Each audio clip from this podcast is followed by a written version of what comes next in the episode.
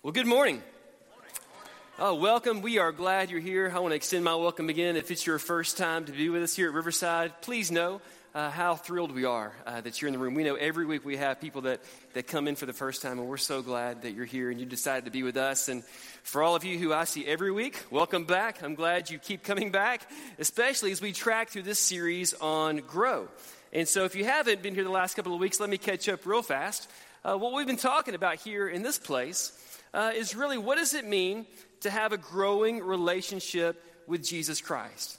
And how do I grow my faith? And is it possible to grow my faith? And how do we as a church grow? How does that work? How do we grow our faith? How do we grow both uh, in, in, in, our spiritual lives, in our spiritual depth, in our relationship with Jesus, uh, not only as an individual, but as a church? How do we grow in number? How does that work? How does, how does growth happen? And so a couple of weeks ago, we kind of started with this idea that that really for anything to grow, there's one ingredient that has to have that has to happen in every life, and that's time. It takes time to grow. And our responsibility is to put ourselves in a position uh, to grow in knowing God. And then last week we talked about this idea too that really for any healthy plant to grow, it has to have healthy roots. Roots that are going down deep into the rich soil of God's love. And that's where we want to be rooted, is rooted in the rich soil that is the love of God. And, and, I, and, I, talked about this last week. Like, I'm, I'm really kicking myself. Like, uh, you know, I want to have one of those breakthrough ideas that just makes you an insane amount of money, like selling dirt. You know, what a great idea. Let me bag up some dirt, I'm going to sell it and make a killing. People do this apparently, and it works. We buy it when we go, you know, buy these beautiful flowers. We go buy dirt as well. Well, as I was getting ready for this message on, on, uh, on this, this idea today, I came across another story because there's, there's another ingredient that's essential for every plant, for every, really for every living thing it's in the room all around us, although you probably haven't uh, noticed it or acknowledged it. But if for some reason it were to disappear, all of us simultaneously would be desperate for it, regardless of your skin color, regardless of your economic standing, regardless of what kind of car you drive or what kind of clothes you wear. If somehow, if the air went out of the room, all of us at the same time would be desperate to breathe, right? This is, this is one of those things we all have to have to live whether you're a plant or you're a human being or you, you exist, any, if you have life, you need air. You need air. Well, do we have any NBA fans in the room this morning? Any, anybody follow? Okay, a couple of you guys. Okay, good, good, good. So in the back, yeah, I, I got you, man. Under Armour, yep, you and me. NBA all the way. Uh, you may or know if, if you're an NBA fan, you may not. I'll catch you up real quick. Quick story. Uh, that just a few weeks ago, was Kobe Bryant's last basketball game. He plays for the Lakers. He's played for about 20 years, incredible career. With Kobe, it's like either you love him or you don't, right? There's no really in between. Uh, and so if you don't love Kobe, just hang with me for a second just for the story. So it was the last game at the Staples Center uh, there in Los Angeles, and tickets were going for over $2,000. Now, by the way, if you're not following NBA basketball, the Lakers have not been good, okay? So normally you get in a whole lot cheaper, especially in the last couple of years. But for this game, with it being his very last game, people were playing, paying exorbitant amounts of money to see Kobe play one last time. And you might say they got their money's worth. He scored like over 60 points. It was an incredible game to watch. But what was most interesting to me was that after the game, what happened? because all of a sudden after the game on ebay start popping up all kinds of things for sale like maybe a program from, from kobe bryant's last game or a souvenir cup or some other trinket or a ticket stub from the last game. People wanting to buy things uh, that were there at, you know, at kobe bryant's last game for the la lakers uh, at the staples center. But then this popped up. Did you see this? Someone put up a bag of air for sale I am not making this up, okay? This is, you can go look up this story. It's on, it's on sportsillustrated.com. Somebody like took a Ziploc bag, and I don't know if they like kind of waved it around and caught some air and zipped it up real quick or what. This, this had to be a hoax. They put it up on sale with a, like a, a piece of tape and a marker, you know, air from Kobe Bryant's last game, starting bid $1. The story gets crazy. Because then all of a sudden, reputable eBay people, like, this wasn't a hoax, started bidding on this. It went up for over $800. And then the, the, the highest bid I saw, if you can put it up there, was over $15,000 for a Ziploc bag of air. Are you kidding me? I think they took it down before it actually sold, which I, I hope is true, because there's no way that could be for real, right? because if you won this bag of air, then you, then you, uh, even if you couldn't have made the game, you could breathe the same air as Kobe Bryant on the last night he played. That's, that's what we're selling here, right? This is amazing stuff. I, I can't make this stuff up. You know, uh, but it reminds me too. A, a lot of us, we're this way. Like we're in awe of people. There's people that we idolize. There's people that we hold up. There's people that we even, uh, we say things like we worship the ground they walk on. And we would give anything to breathe the same air as them, right? And so we'll stand in line to wait to get an autograph from, a, from an athlete or from a, a, a, some sort of artist or entertainer or celebrity or actor or whoever because we want, to, we want to be in their presence. And then a lot of times, have you ever done this where you've gotten actually to meet somebody that you really, really look up to? You really, really idolize some celebrity in your world. And then you finally get to shake their hand, and maybe you're like, I'm never washing this hand again, you know? But you see them and you meet them, and you, it's like you're speechless. You can't even breathe. You're, you're finally in their presence and you're just like awestruck, right? Now, this happens with people, this happens with God. Some of you have read your Bibles and you know the stories over and over again. People had encounters, people like Isaiah or Elijah or even Paul, who we've been reading some of his words this, these last few weeks. Whenever they had a, an encounter with God, they were most often left speechless, breathless. And maybe you felt this way before. Have you ever felt like you just couldn't catch your breath? Maybe you were, uh, maybe you got the, the, the, wind knocked out of you. You know, got, got, you got your breath knocked out, and that, that feeling is the worst feeling in the world because you know you need to breathe, but you can't, and you want to, but you, for whatever reason you can't. Or maybe you were playing with some friends in the pool, guys, and, and, and they held you underwater a little too long, right? And you're like dying to get up and to catch your breath. If you've ever had this experience, you know how important it is to breathe. But air is one of those things we kind of take for granted, isn't it? Even with plants. You might say, hey, give that plant some more water or, or give it some more light. You never hear anybody say, hey, give that plant some more air. Like it just, it has that. It's an unlimited resource and, and it has that. We take it for granted. You, you breathe right now. You're breathing in air, but you don't even think about it. It just happens. We take it for granted. And the truth is, is I think that we do the same thing with God and with the Word of God. Because chances are, if you've been a Christian for any length of time, you've probably, if you're anything like me, you've got like, tw- what, 20 Bibles laying around your house, collecting dust on a bookshelf, you know? Uh, you know the Word of God, and you come here and you hear it every week, but you may or may not pick it up day to day because you just take it for granted. It's there. If you need it, you know where to go look it up. You, you know how to find things. You can Google anything you want these days. We kind of take the Word of God for granted. And what's astounding is that, did you know there's, there's approximately 180 million people on the planet who don't have access to Scripture? Like they speak one of some 1,800 languages uh, in which the Bible is yet to be translated. They don't even have access to the Word of God, and yet you and I, we just treat it like it's another book on the shelf. But we know, we know, we know in our heads and we've known in our heart before that the Word of God is, is the breath of God. In fact, Paul said this once in 2 Timothy. We've been reading Paul's words to the Ephesians, but, but in a letter to one of his friends, Timothy, he said that, that all Scripture is God breathed it's useful for teaching and rebuking and correcting and training in righteousness. This is the word of God, so that every, so that the servant of God may be thoroughly equipped for every good work. Like, so, so if Scripture is God breathed, then, then literally the words of Scripture are God's breath on a page. This is our spiritual air. This is the breath in our lungs. It's the Word of God. And we know that the Word of God is alive and active. It's unlike any other written word, any other book you have. I can't explain it, but I can't deny it. And you know it's true if you've ever sat with it for any length of time that something happens when you breathe in the breath of God, which is the Word of God. And so this morning, what I want us to do is I want us to just breathe deeply the breath of God on the page this morning. And if you have your Bibles or your Bible app, I want you to open up to Ephesians 2. Kirk read a few of these verses a while ago, but we're going to read, hopefully, if we can get through them, the first 10 verses of Ephesians 2.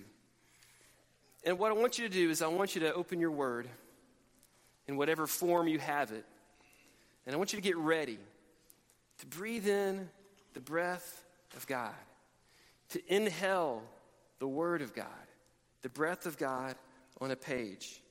And I want you to hear these words that Paul wrote to these believers in the city of Ephesus when he said this Ephesians 2, verse 1.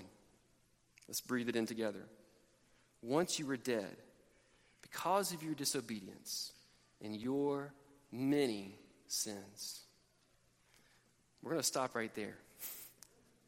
Once you were dead because of your disobedience and your many sins. I want you to breathe this in for a minute. That this is your, your reality and my reality before Christ. That, that our sin, it, it didn't make us bad.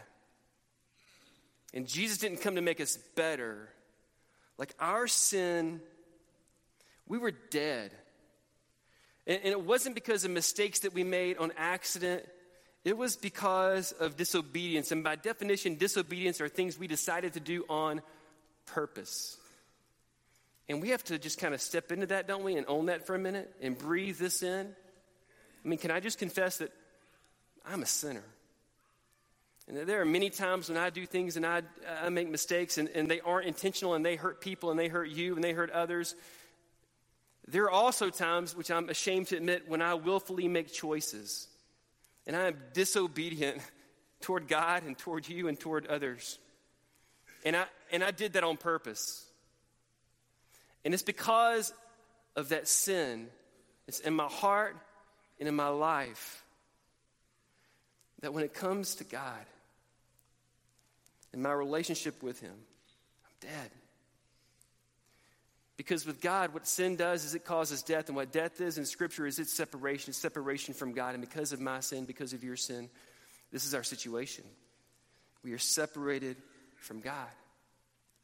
But we live in a culture, don't we, that doesn't make much of sin we actually live in a culture that tries to glamorize sin and, and romanticize sin and make it look like it's the norm and make it, at least if, if, if you do participate in these things that, that we would deem sinful, then we at least categorize them as understandable and we explain them and we rationalize them away. But, but listen to how Paul talks about this. He goes on. You used to live in sin, just like the rest of the world, obeying the devil, the commander of the powers in the unseen world. He is the spirit at work in the hearts of those who refuse to obey God. These words ought to shock us back to life. Because I don't know about you, but I don't want to be categorized as a group of people who are living in sin, obeying the devil, the commander of the powers of the unseen world. And we've said it in here before, but let's say it again. Let's acknowledge this truth. The devil is real. He is alive and he is well. And he is relentless and he has nothing to lose and everything to gain. And he's going to come after you and your marriage and your family and whatever you have because his one goal is to take you down. There is a, a war going on that's being waged, and we don't talk about it, we don't acknowledge it, but let's just say it again. Paul spells it out here that the devil is the commander of the powers in the unseen world, and he's the spirit at work in the hearts of those who refuse to obey God today. I want you to know at the end, here in a few minutes, we're going to take a moment to pray. And, and if you feel like the devil has a foothold in your life in any way, one thing we want to do is we want to pray. And I can guarantee you this in that act of obedience, in that act of calling on the name of Jesus, we also know from Scripture that the devil will flee from you. And in verse 3, Paul says this All of us used to live that way, following the passionate desires and inclinations of our sinful nature. By our very nature, we were subject to God's anger just like everyone else. And I don't know about you, but we talk a lot about the love of God, but we very rarely talk about the anger of God. And you want to talk about what makes God angry? Sin. Sin makes God angry. Because God hates sin. And God hates it, I just want to be honest with you. I want to say this in a very loving way, but God hates it when you sin. God hates it when you gossip. God hates it when you lie. God hates it when you cheat. He hates it when you steal. He hates it when you're greedy. He hates it when you're selfish. God hates adultery. God hates pornography. God hates when you are unkind. God hates it when you treat others as objects. God hates sin. And until you hate sin and I hate sin the way God hates sin, until we come to grips with the, the brutality and the finality uh, of the reality of sin, then we'll never get on the same page. Because God has a relationship with sin, He hates it. He absolutely hates sin. It makes God angry. It makes God angry because it was sin that broke creation. It was sin that separated God from humanity. It was sin that put Jesus on the cross. It, it was sin that destroyed his relationship with, with all of us. It was sin that, that, that put us in the situation that we are in today where everything around us is broken. It was all sin. God hates sin. And God, it makes God angry. But knowing all of that, and just breathing that in for a minute, as raw and as ugly and as truthful as it is, that's not where we're going to land today. Because I want you to breathe in these next two verses, which I believe are the whole gospel. In verse 4, Paul says this But God is so rich in mercy and he loved us so much that even though we were dead because of our sins, he gave us life when he raised Jesus Christ up from the dead. And it's only by grace that you have been saved. I don't know if you circle or underline or highlight in your Bible, but I would encourage you to, to circle those first two words, but God. There it is. Life was headed one way, but God entered the picture. Our story was being written in one direction, but God came in and he wrote a new chapter. But God came into the story. And listen to what God did. God, who is rich in mercy, what did he do? He loved us. He loved us and he gave us his son and he saved us by grace. This is the whole gospel. God loved, God gave, God saved. This is the activity of God in your life, in my life. Knowing our sinful and current condition as people who are disobedient and dead because of our sin, God wasn't content to let things stay that way. So God came and God loved, rich in mercy, and God saved us through his Son, Jesus Christ, whom he gave for us. This is the gospel. And this morning, what I want you to do is breathe this in and breathe it in deeply. Don't ever mistake God's disdain for sin for God's disappointment with you. Don't ever mistake God's anger at sin as God's anger with you because God's love for you far outweighs God's anger for your sin. God has never been angry with you. He's angry with your sin, but He's not angry with you because God loves you. And if you ever doubt that, even for one millisecond, take one look at the cross of Jesus Christ and you will see just how great His love is for you and for me. And this morning, what Paul wants to do for you and for me is to remind us. To remind us to breathe in the gospel, which is the good news that God loved, God gave, and God saved. And then he says this For he raised us up from the dead, along with Christ, and seated us with him in the heavenly realms, because we are united with Christ Jesus. So God put to us so God can point to us in all future ages as examples of the incredible wealth of his grace and kindness towards us as shown in all he has done for us who are united with Christ Jesus. And I want to ask you this morning, are you united with Christ Jesus? Are you experiencing this resurrection life we've sung about this morning? Because this is it. You see, the day that Jesus Christ was raised from the grave, it wasn't just his resurrection day, it was your resurrection day too. It was the day that God raised all of us up and gave us the opportunity to live a resurrected life, this new life in Christ. This is what, this is what Paul is saying here that because of Jesus, God can point to us as living examples of what he can do in a life through us. Verse 8 God saved you by his grace when you believed. And you can't take credit for this, by the way. It's a gift from God. Okay? You can't buy this. You can't earn this. You can't make a power play for this. You can't talk your way into it. You can't get it any other way except you have to receive it. It is a free gift of Jesus Christ through God. Salvation is not a reward for the good things you've done, so stop trying to do that. None of us can boast about it, so stop trying to do that. For we are God's masterpiece. This is who you are. This is who I am. Not because of anything we've done, but because of the power of the Holy Spirit at work in our life. We are the masterpiece of God. And He has created us anew, brand new in Christ Jesus, so that we can do the good things that He planned for us long, long ago. And this morning, what I want to ask you to do is to breathe in this gospel and breathe in deeply. Why? Because this is who we are. This is who you are. I know the enemy's been whispering lies in your ear, telling you things that you're not good enough, or you're going to do that again, or it's not going to work out for you, or people can't love you because of what you did, or God can't love you because of what you did, or it's never going to work out for you because of who you are and what's happened to you in your past. But let me tell you, this is, this is what God is trying to breathe into you this morning that you are his masterpiece. That when he looks on you, he looks on you with joy and pride. And he points to you as an example for everyone else to look at about what can happen when Jesus Christ comes into a life.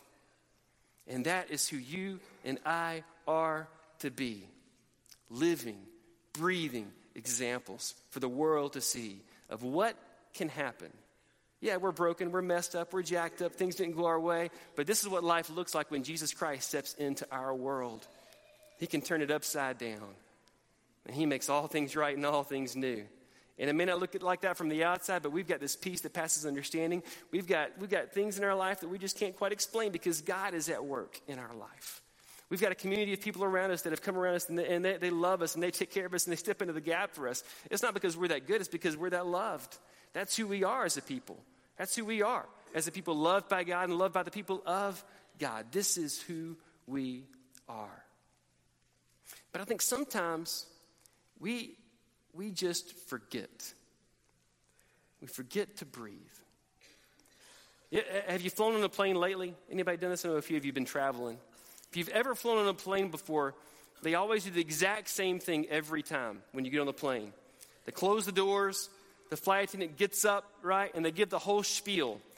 And if you've flown more than once, this is the moment when you pull out your phone and you're checking your text and your email and you're, you're letting mom and dad know your flight's about to take off and your friends and family know what's going to happen next. And you're checking Twitter one last time before you have to put your plane in airplane mode and you have to be without for like an hour and a half, which is the worst thing in the world, right?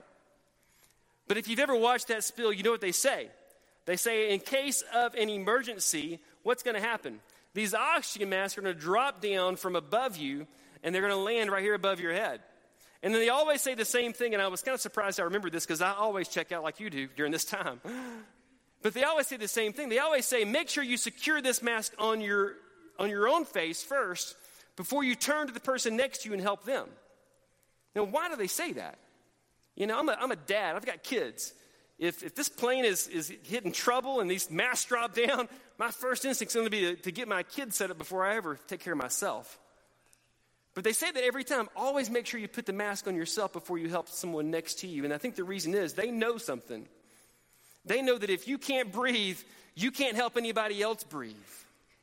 They know how important air is. And when I ask you this morning, man, are you breathing in the breath of God? Because if you're not breathing in the breath of God, then you can't help anybody else breathe it in either. And yet, this is God's desire for us. This is a big part of it. You know this, right? I mean, for us to breathe in the breath of God, but then to also to share the air, to turn to the next, the person next to us and to help them breathe, to help them find the oxygen that we have found. And if you're anything like me, there was a time, there was a point, there was a moment in your life when you found that air for the very first time and you were excited for God. In fact, we say things like, Yeah, I was on fire for God. Or I was, I was just, I was really, my heart was beating for God. We say things like that. And we see people like this who have found God. Maybe it happened when you were a teenager, or maybe it happened at another high watermark moment in your life where you experienced God like you had never experienced Him before. And it's like you had found air for the first time and you couldn't get enough. And then something happened. I guess it's kind of like riding that airplane over and over again. You just you keep hearing the, the presentation, and, you figure, well, nothing really has happened to this point. And you know it's there. It's kind of like this you come to church every week, you hear the same deal, but we take it for granted, and we don't breathe it in.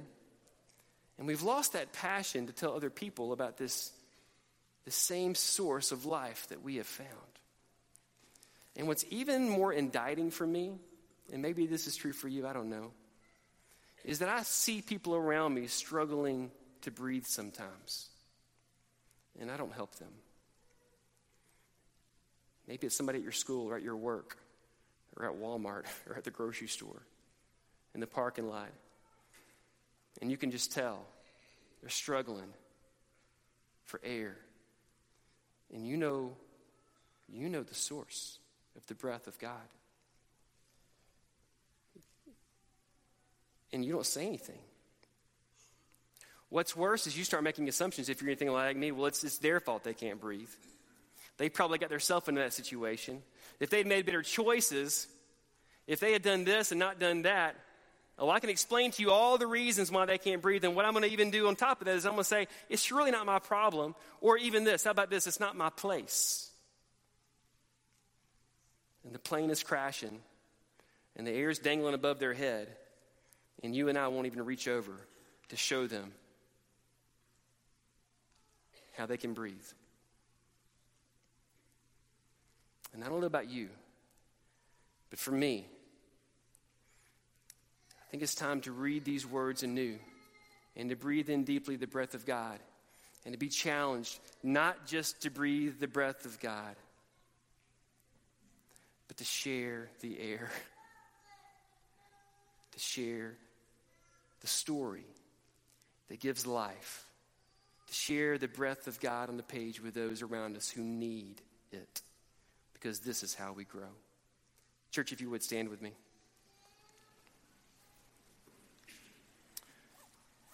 I was thinking about it this week. You know, there's a reason they don't sell plants in Ziploc bags. They would die because plants need air to breathe. And you and I need air to breathe too. And I want to ask our, our elders and their wives if they would just kind of find a place around the edges of the room. And, and this morning, if as we've been talking, you've been thinking, man, this, you're, you're talking to me.